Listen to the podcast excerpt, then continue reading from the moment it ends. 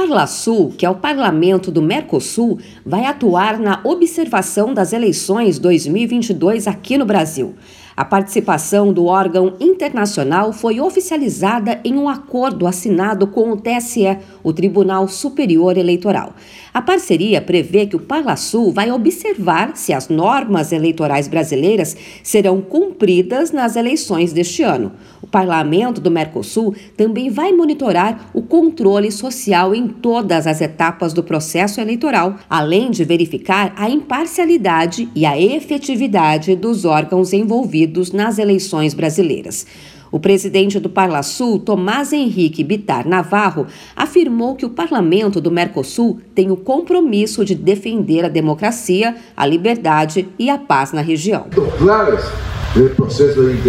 Segundo o presidente do TSE, o ministro Edson Fachin, o Parlasul vai poder atuar com total independência na observação do processo eleitoral no Brasil. Por meio desse acordo, este TSE confere aos observadores do Mercosul total liberdade e independência para visitar centros de votação, analisar procedimentos e instrumentos incluindo aqueles relativos à totalização dos resultados, bem assim para reunir-se com autoridades e todos e quaisquer servidores da Justiça Eleitoral. Esse acordo assinado com o Parlasul foi o primeiro do tipo visando as eleições deste ano. O TSE convidou os principais organismos internacionais de observação eleitoral do mundo para acompanhar a disputa de outubro.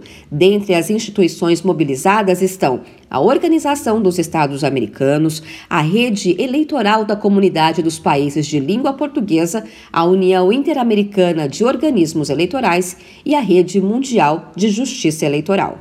De São Paulo, Luciana Yuri.